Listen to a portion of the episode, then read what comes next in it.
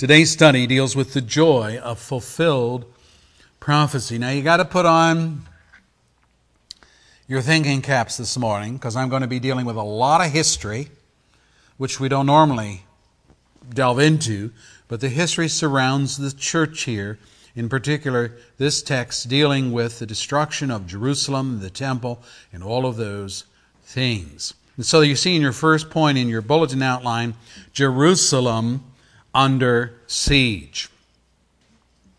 In this section of Luke 21, as well as in similar, similar selections in Matthew 24 and Mark chapter 13, Jesus predicts the coming destruction of Jerusalem. And by coming, I do not mean a day yet future to us, but a day at that time which was future to his disciples.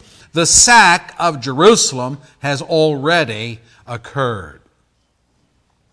From history, we know that there were a number of civil wars in Palestine that continually interrupted the plans of Roman expansion. Finally, Rome had had enough, and so in AD 63, they sent their general, Pompey, to crush the rebellion. Al Maxey, a historian writing at zianet.com, states After a three month battle, Jerusalem fell, and the Romans took control of Palestine. The Jews in Jerusalem were greatly distressed over the destruction done during the battle to capture the city. Pompey killed over 12,000 Jews when he entered Jerusalem. He also entered the Holy of Holies in the temple and committed other profane deeds which offended the pious Jews. He did not destroy the temple, however, nor did he carry off any of its sacred objects as other conquerors had done in the past. The worship of God was allowed to continue and the Jews were allowed to remain relatively independent so long as they caused no disturbances and paid a yearly tribute to Rome. End quote. Now, the siege to which Jesus refers in our text, verse 20, comes later. It's not referring to this first destruction here. It comes later under Julius Caesar. When Julius Caesar killed Pompey, they were rivals for the throne of Rome, at the Battle of Pharsalus, in rivalry for who's going to sit on the throne of Rome. Antipater, who had supported Pompey, of course, Pompey's defeated, but he convinced Julius Caesar that he would be just as loyal to him as he had been to Pompey. And Julius Caesar bought that. Okay, okay.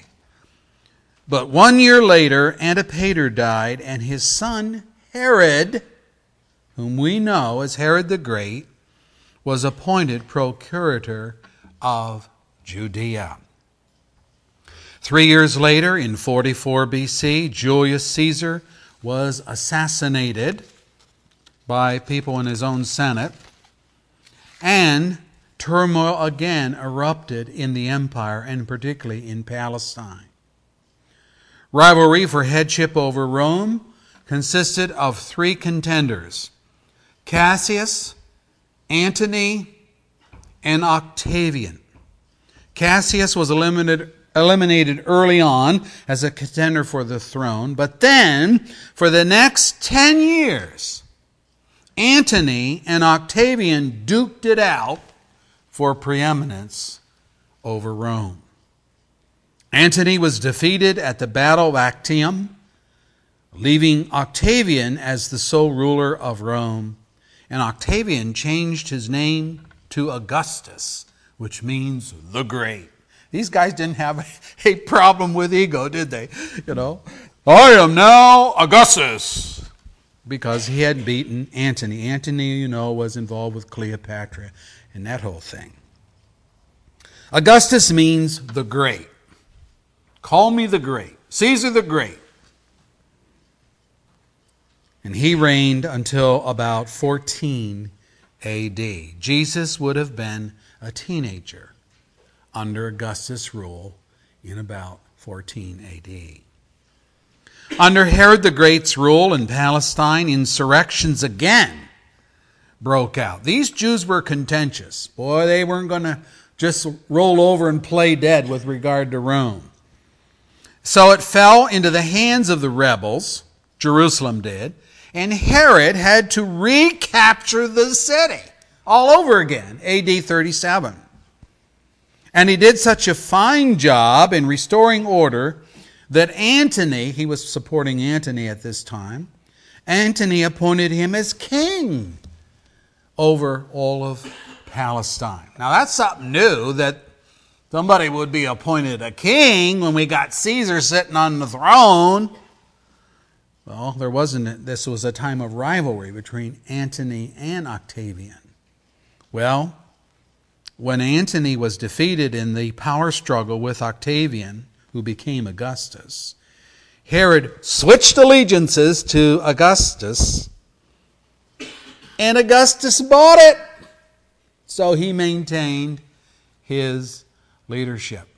So, isn't this a strange thing when you think about it? These guys support somebody, and then when that somebody is defeated by a rival, they say, Ooh, I'm in trouble. So they switch allegiance and they pull it off. You talk about politicians. Wow. Historian Al Maxey writes Although much of Herod's reign was one of trouble and misery, not only for himself but also for the Jews, nevertheless, he did accomplish a great deal of good for the land of Palestine. Entire cities, which had been destroyed by war, were rebuilt. Herod also built several fortresses for protection against enemy attacks, the most famous of which was Masada. I'm going to refer to that later.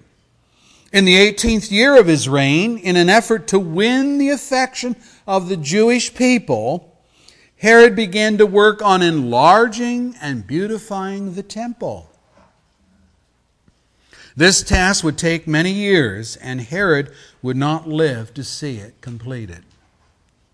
The work was still going on when Jesus visited it as a child. And the reference to the lengthy construction is found in John 2, verse 20, where the Jews said to Jesus, It has been 46 years to build this temple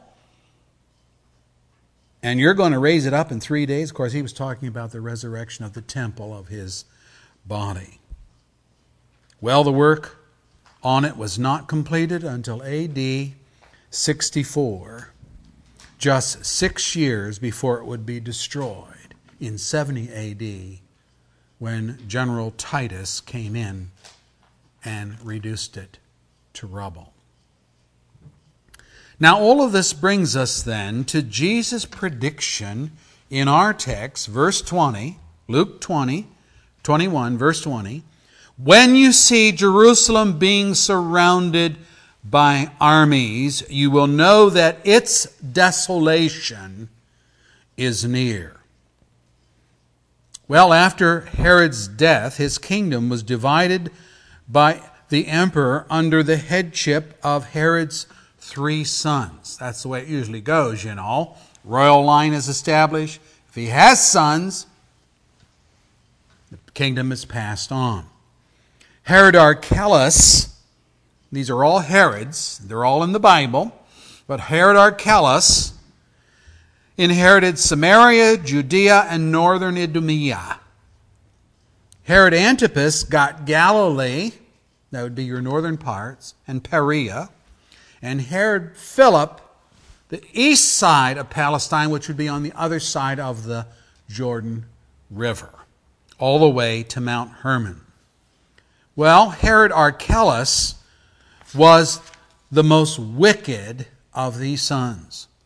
And that is why Joseph and Mary, who had fled to Egypt to escape the baby slaughter of Herod the Great, decided to resettle in Galilee. Matthew 2, verse 22. When they heard that Archelaus had taken over dad's place, Herod the Great, they said, ah, We're not going to go there. we're going to go to some place where he doesn't have any authority. Again, the historian Al Maxey writes Archelaus married Glaphyra, the wife of his half brother, divorcing his own wife in order to do so. This outraged the Jews. And when a rebellion broke out in Jerusalem during the Passover season, his troops killed over 3,000 Jews. So that's how they handled rebellion.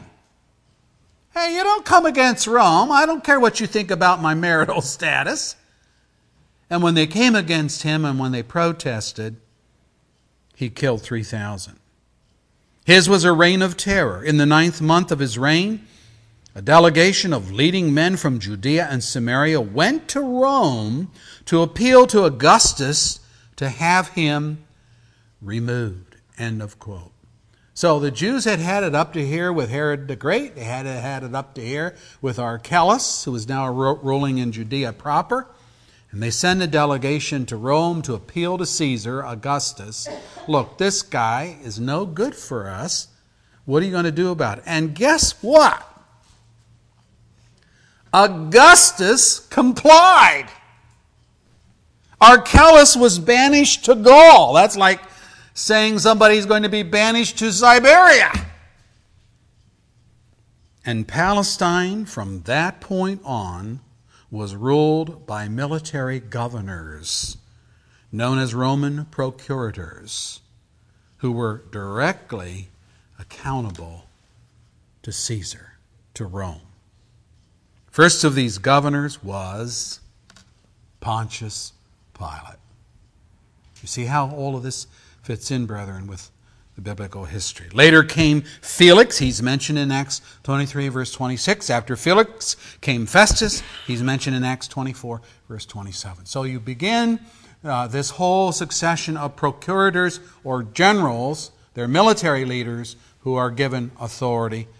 The king business of the Herod family is dissolved. Now keep in mind, that with every change in leadership in Palestine, the Jews were agitated to no end because their Roman conquerors would not and did not respect their monotheistic faith or the sanctuary of their worship services, the atoning sacrifices which they offered on the altars, their order of priests, the rite of circumcision, and on and on and on. Rome would have nothing to do with any of that. It was and it is the proverbial clash between the secular and the religious, between the godly and the profane. As far back as Pompey, before the Herods, when he entered Jerusalem, he killed 12,000 Jews and entered the Holy of Holies in the temple. So what we got there is a murderer and a Gentile going into the most holy place in the temple. And that surely irked the Jews. When Herod assumed power over Palestine, he erected a golden eagle, symbolic of Roman rule, over the temple gate. Years later, when Herod was dying, a group of 40 students repelled on ropes to the golden eagle and they chopped it off the wall with hatchets. Yay for them! All 40 of them were burned to death alive by Herod before he died. These kinds of events kept the pot seething and the hatred for Rome bubbling, as you can, you can expect. They, like I said earlier, the Jews were not about to take this lying down. Just as an aside here, brethren, do we get as agitated and upset when our faith is attacked by blasphemers? By those that hate Christ and hate the gospel. I'm not saying grab your sword or grab your gun and go out there and start shooting people. I'm, I'm not saying that at all. That would be against the principles of Scripture. But I'm saying there ought to be a holy uh, anger. We ought to be upset and do what we can politically or otherwise to resist this kind of influx that takes place with secularism. Brings us to the second point in the outline the armies of Titus. By the time of 66 AD, the Jews who before had had some financial means to support their families had been taxed into poverty by Herod for the renovation of the temple and by Rome in the form of tribute owed. Tax, tax, tax. Does that sound familiar with regard to our society? They had had enough and they were ready to become freedom fighters. So here's what happened the temple authorities, the temple authorities, this is Jewish, the temple authorities among the Jews appointed generals to set up the defense of the countryside. Josephus, he wasn't known as Josephus at the time, he was known as Joseph, son of Matthias. Josephus, the Jewish historian, was one of these generals. I learned some things this week too. These Jewish generals set about attacking the Roman garrisons and they defeated them. And they closed all the seaport cities along the Mediterranean. If you know, Palestine's right on the eastern uh, shore of the, of the Mediterranean. And that's where Rome had set up its seaports. And they closed those seaport cities so that Rome would have difficulty to refurbish their garrisons. Well, Emperor Nero was in authority by this time, and he was enraged. So, what did he do? He resurrected a retired general named Titus Flavius, also known as Vespasian, to restore order in Palestine. You know what you're doing. I'm bringing you out of retirement. Handle these pesky Jews. Well, he was also known as Titus, but he had a son that he named Titus. And Titus entered the country with 35,000 Roman soldiers, that's five legions, and he proceeded from Galilee southward. The town defended by Joseph, son of Matthias, was captured, and Joseph, son of Matthias, was thrown into prison. His life was spared because he prophesied that Vespasian, this general, would become emperor of Rome. And sure enough, before he laid siege to Jerusalem, he learned that Emperor Nero had died and two rivals were duking it out for his throne. So, guess what he did? Vespasian suspended his assault on the Jews. He turned his attention to the civil war in Rome, and with the help of allies, he came out the victor and was crowned emperor. Think about the turn of events here at all. He's coming in as a general that's been pulled out of retirement the emperor dies, he goes back and fights for that position and wins. Josephus, Joseph, son of Matthias, was released from prison, granted Roman citizenship, and given the name Flavius Josephus. And that's how we know him. This is his history of the civil wars in Jerusalem against the Romans. He was a Jew, one of those Jewish generals fighting against Rome. His city was conquered, thrown into prison, gave the prophecy that Vespasian would become emperor. When that happened, Vespasian released him from prison, changed his name, gave him a Roman name, gave him Roman citizenship, and his history, as they say, it was written, it's all history from that point on. Well, with the government of Rome now established, Vespasian again turned his attention to the contentious Jews in Jerusalem. He sent his son, Titus, to complete its destruction. The city was surrounded. It was Passover season, so people were allowed into the city, but not out of the city. Why would they do that? Oh, yeah, you can go in. Nobody coming out. It was to burden the city with all these people, thousands of people coming in for Passover, that they had to feed and house and, and do all of those things. It's part of the siege strategy. But even so, 500 people a day were crucified outside the city wall of Jerusalem as a lesson to those inside. I'm coming to get you. And when I come to get you, it's going to be terrible. It was terrible. Over one million Jews were put to death in the siege. The temple was set on fire and utterly destroyed. 97,000 prisoners were taken back to Rome and forced to serve as gladiators or as workmen. It was this labor force of Jews, slave Jews, that built the Colosseum in Rome that would later become the execution ground for so many Christians.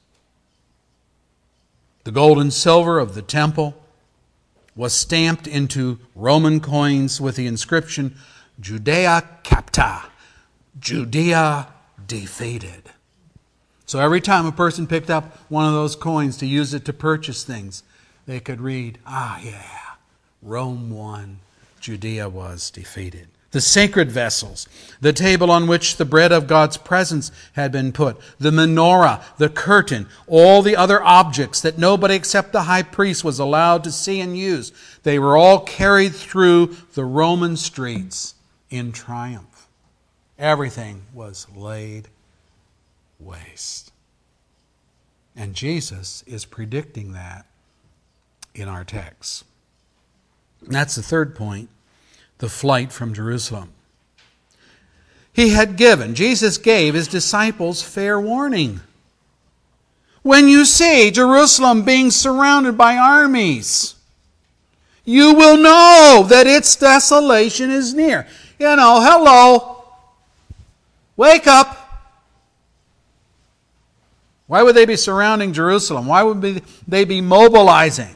Now, that one happened in an instant. It takes time weeks to mobilize armies. But he says, when you see that happen, you know desolation is coming. Remember that this was a monumental feat of war for Rome. Jerusalem, if you ever looked at any pictures of it, it's perched on a high hill, and then it's surrounded by higher walls. So in the scripture, when you read, we're going up to Jerusalem, they're not talking about latitude. They're not talking about somebody south of Jerusalem geographically and oh, we're going to go north to Jerusalem, up to Jerusalem. They're talking about up to Jerusalem, that is geographically. If you lived in Galilee, which was north of Jerusalem, you would still speak about going up to Jerusalem because it's on this high hill. So, this is a monumental feat here for Rome to come up against a city high on a hill, surrounded by walls, and to conquer it. Then remember that Vespasian halted his advance for a while so he could deal with the civil war in Rome. And so there was some time that passed along while the, inform, the disciples had been informed. It's kind of like the lull before the storm. Here's this guy, they, they knew he brought his armies in in Galilee, that's just to the north of Jerusalem. Five legions come in, they're marching south. He stops them for a while. He goes back to Rome and he obtains the emperorship. But they, you know, hello, light bulb, the armies are still there. They're here for a purpose, they're coming against us. And even so, Jesus stressed this urgency. Look at verse 21 of our text. Then let those who are in Judea flee to the mountains. Let those in the city get out. Let those in the country not enter the city. For this is the time of punishment and fulfillment of all that has been written. How dreadful it will be in those days for pregnant women and nursing mothers. There will be great distress in the land and wrath against this people. They will fall by this sword and will be taken as prisoners to all the nations. Jerusalem will be trampled on by the Gentiles until the time of the Gentiles are fulfilled. Verses 21 through 24. You go to Matthew's account and there's more detail. Matthew writes So when you see standing in the holy place the abomination that causes desolation, spoken of through the prophet Daniel, let the reader understand. Then let those who are in Judea flee to the mountains. Let no one on the roof of his house go down to take something out of the house. Let no one who's in the field go back to get his cloak. How dreadful it will be in those days for pregnant women and nursing mothers. Pray that your flight will not take place in winter or on the Sabbath. Matthew 24, verses 15 through 20. So here Jesus alludes to a prophecy in Daniel's writings, which has been attached to the Syrian king Antiochus Epiphanes, who in 168 BC, before Christ, successfully defeated Jerusalem. See, there's all this stuff is historical, and Jerusalem's been attacked many times. Well, this Antiochus Epiphanes executed more than 80,000 men, women, and children, and sold 40,000 into slavery. And you can read about that war in the non canonical book of Maccabees, 2nd Maccabees, chapter 5, records it for you. The holy place was robbed of its treasures. The temple was dedicated to Jupiter Olympus, Greek god, pagan god. The temple was defiled by offering a sow upon the altar and scattering its juice all over the sanctuary and the vessels. He substituted the Jewish feasts with the drunken revelry of Bacchanalia, forcing the Jews to worship Bacchus, the Greek god of pleasure and wine. Getting drunk and lots of immorality. So this happened in 168 BC. And Jesus refers back to Daniel's prophecy. His allusion to that of Antiochus is what his way of saying that Jerusalem under Titus will experience similar atrocities.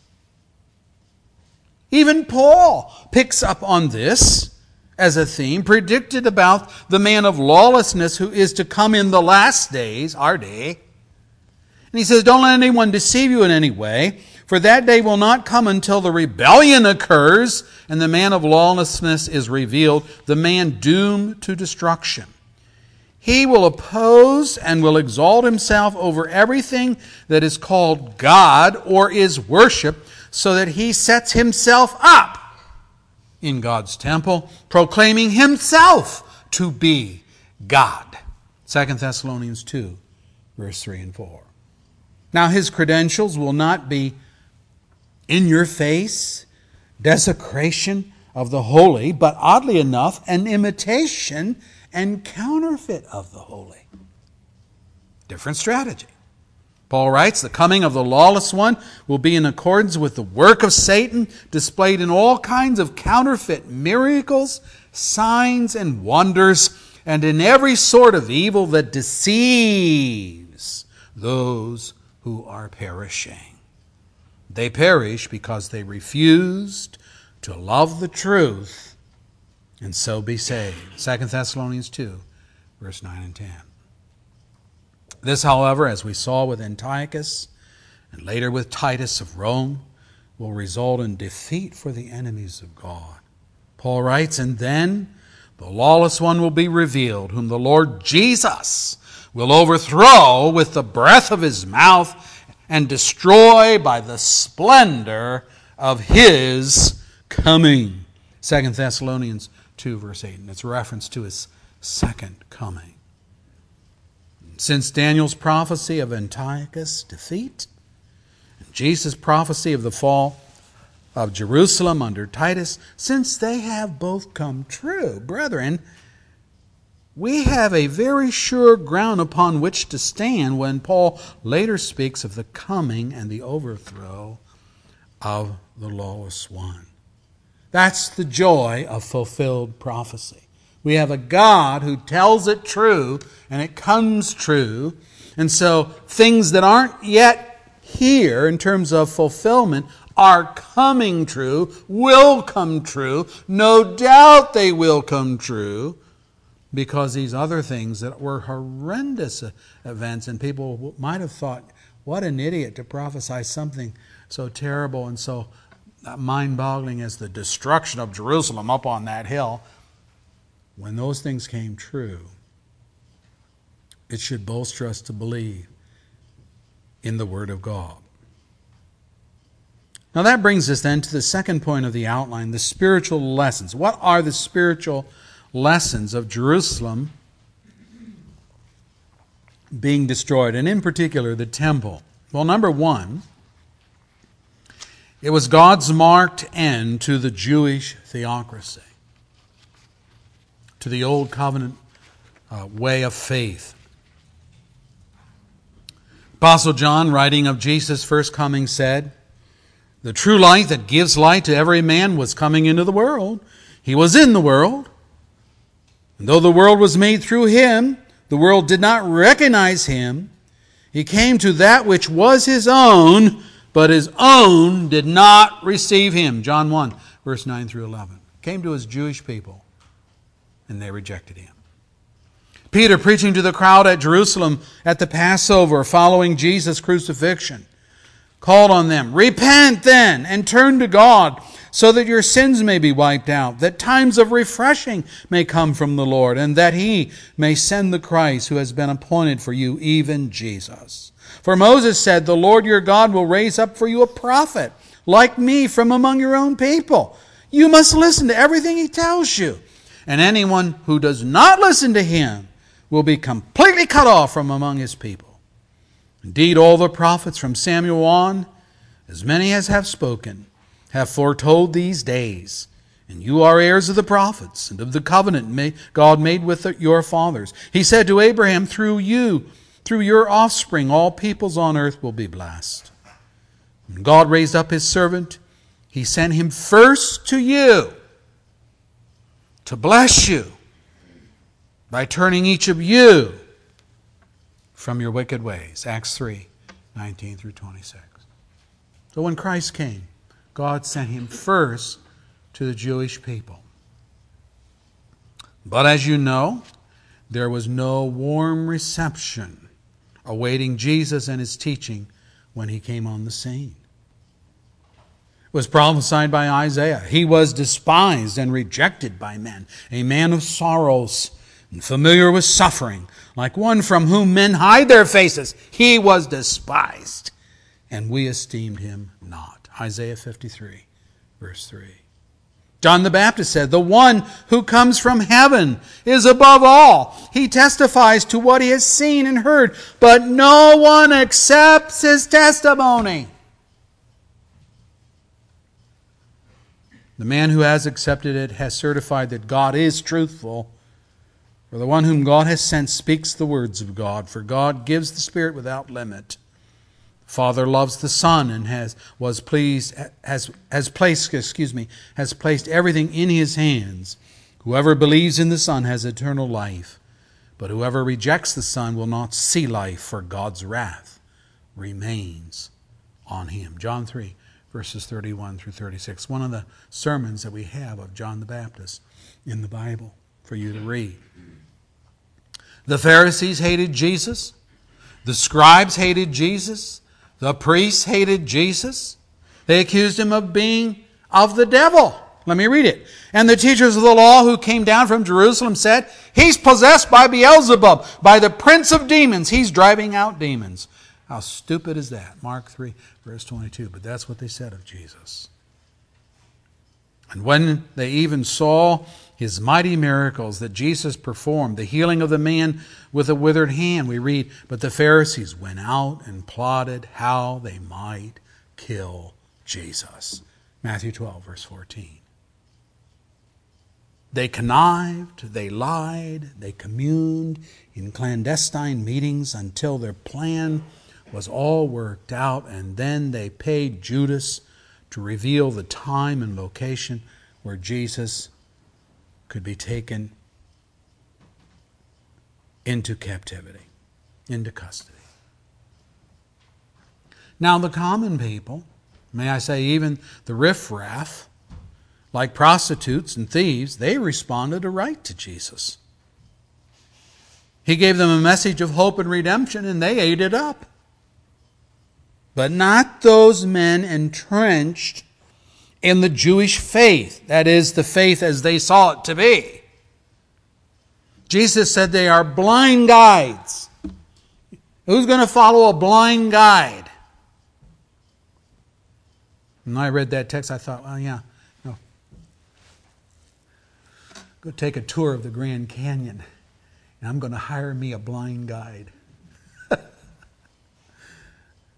and Jesus says, yeah, they all end up in the pit, in the cavern. He went on to say, Isaiah was right when he prophesied about you hypocrites. As it is written, These people honor me with their lips, but their hearts are far from me. They worship me in vain. Their teachings are but rules taught by men. You have let go of the commands of God and are holding on to the traditions of men.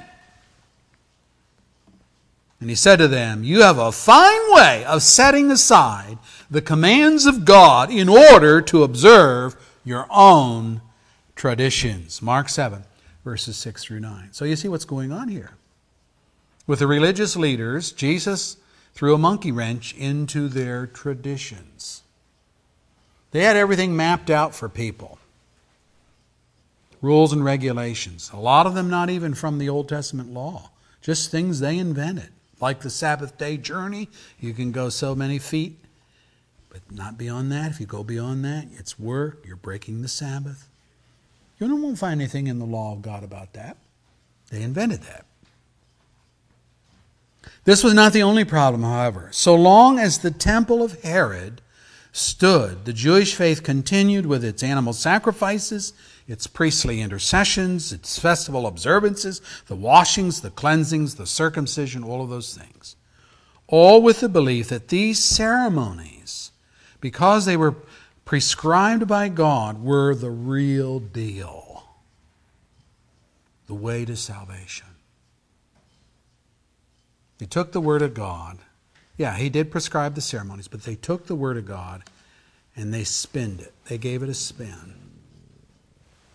They never did catch on to what the writer of Hebrews says in Hebrews 10. The law is only a shadow of the good things that are coming, not the realities themselves. For this reason, it can never, by the same sacrifices repeated endlessly year after year, it can never make perfect those who draw near to worship. If it could, would they not have stopped being offered? Wouldn't, wouldn't the animal sacrifices have ended if they perfected people, if there was real forgiveness on that basis? He goes on, for the worshippers would have been cleansed once for all and would no longer have felt guilty for their sins. But those sacrifices are an annual reminder of sins because it is impossible for the blood of bulls and goats to take away sins.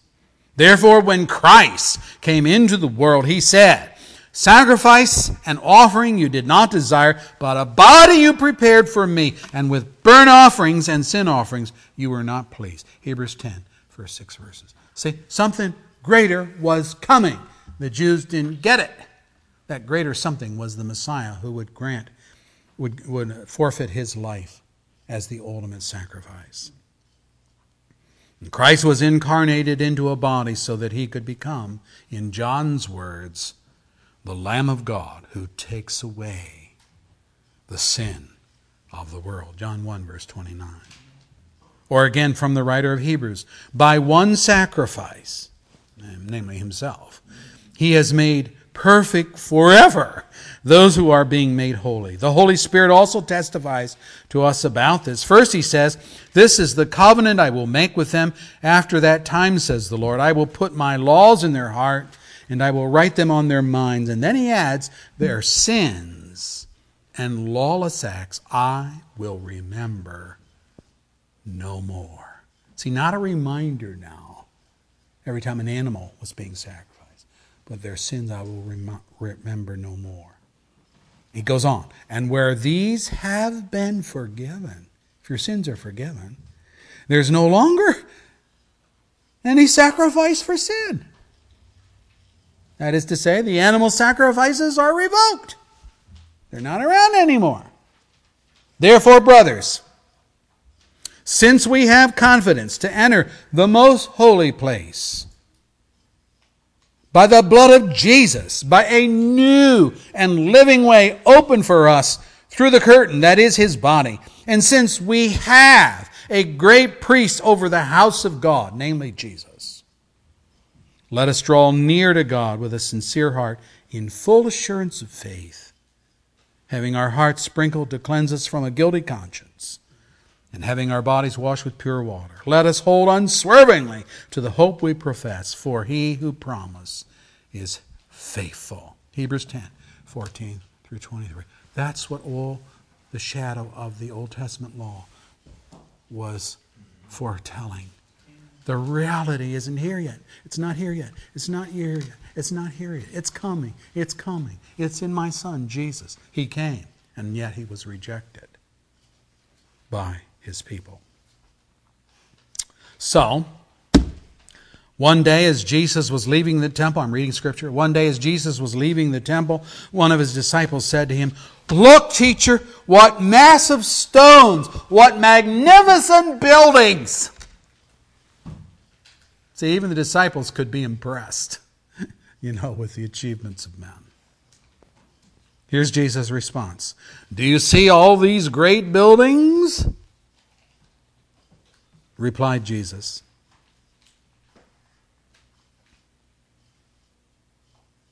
I say unto you,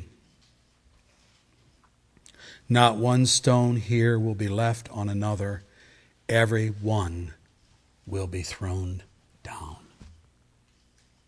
He's talking about the destruction of Jerusalem and the temple. Mark 13, verse 1 and 2. Luke's account words it this way As he approached Jerusalem and saw the city, he wept over it, speaking of Jesus. He wept over it and said, If you, even you, had only known on this day what would bring you peace, but now it is hidden from your eyes. The days will come upon you when your enemies will build an embankment against you and encircle you and hem you in on every side. They will dash you to the ground and the children within your walls. They will not leave one stone on another because, here it is, you did not recognize the time of God's coming to you. Luke 19, verse 41 through 44. Wow, that's a lot of detail there. That's exactly what Rome did. They built a siege ramp. Remember, I said Jerusalem's high on a hill, it's got a wall built around it on top of that. Romans said, no problem. They built a ramp on the road going up to the city and moved their forces that way. And so when Titus laid siege to Jerusalem in AD 70 and invaded the city and the Temple Mount with five Roman legions, this prophecy was fulfilled.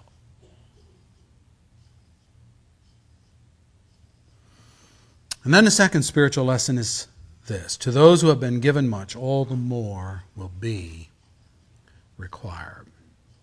There's no escape from the judgment of God. None.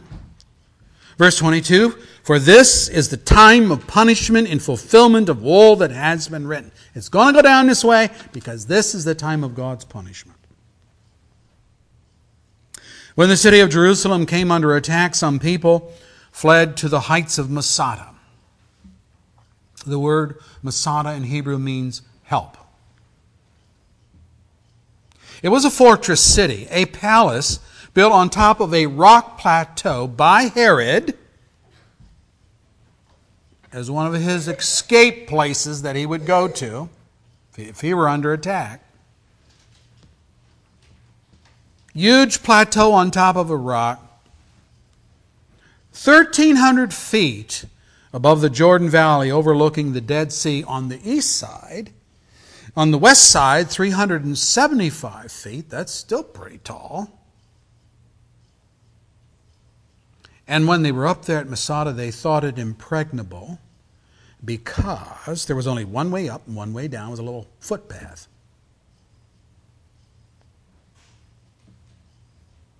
Well, Masada had a water system, unique cisterns that they built.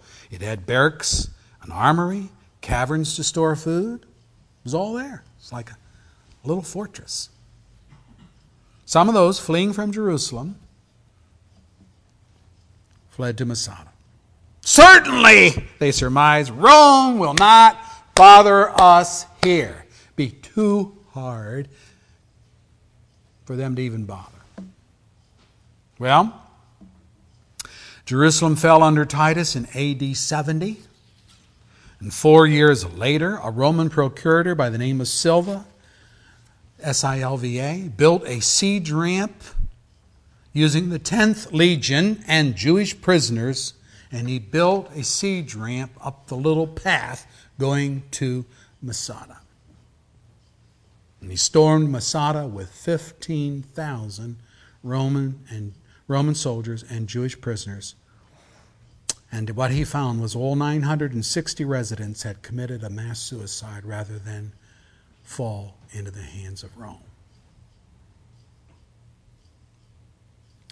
Elihu writes in the book of Job Is not the one who says to kings, You are worthless, and to nobles, You are wicked, who shows no partiality to princes and does not favor the rich over the poor, for they are all the works of his hands. They die in an instant, in the middle of the night. The people are shaken and they pass away. The mighty are removed without human hand. His eyes are on the ways of men. He sees their every step. There is no dark place, no deep shadow where evildoers can hide. God has no need to examine men further that they should come before him for judgment. Without inquiry, he shatters the mighty and sets up others in their place. Because he takes note of their deeds, he overthrows them in the night, and they are crushed. He punishes them for their wickedness, where everyone can see them. Masada, the heights, you see again. Because, here's the reason, they turned from following him and had no regard for any of his ways. Brethren, I got to tell you, that's why judgment comes upon any people. The battle is in the heavenlies. It has to do with God. And that's from Job 34, verses 18 through 27. Jesus put it this way For everyone who has been given much, much will be demanded. And from the one who has been entrusted with much, much more will be asked. Luke 12, verse 48. We've been given a tremendous heritage. We've got not only the Old Covenant and the scriptures of that era, but the New Covenant and the teachings of Christ and the work of Christ. We need to be about the work of living out our Christianity in practical ways. Not playing church, Not dabbling in spiritual things, but immersing ourselves in those things. Because, as we have been seeing historically this morning, anytime God's people move away from following Him and refusing to listen to Him, He's not above bringing punishment upon them. But if we're faithful to Him, He brings punishment on nations who are on our case, not upon His people. You want to live a happy and prosperous life, you want to lead a life, then you want to lead a life that's glorifying to God. And what glorifies Him is obedience. Jesus said, If you love me, you will keep my commandments. You won't be playing at this. You'll be immersed in my teaching. You will be following me. So here we have a wonderful prophecy. It's the joy of fulfilled prophecy that Jesus gives us. But there are yet some things that are they're coming. Some other prophecies that have been made, they're not fulfilled yet. What do we do about them? We wait patiently in anticipation for, and we live in light of the fact that God will fulfill His word. Are you ready to meet God? That's a good question to ask yourself. Elihu says, There's no place you're going to hide from Him.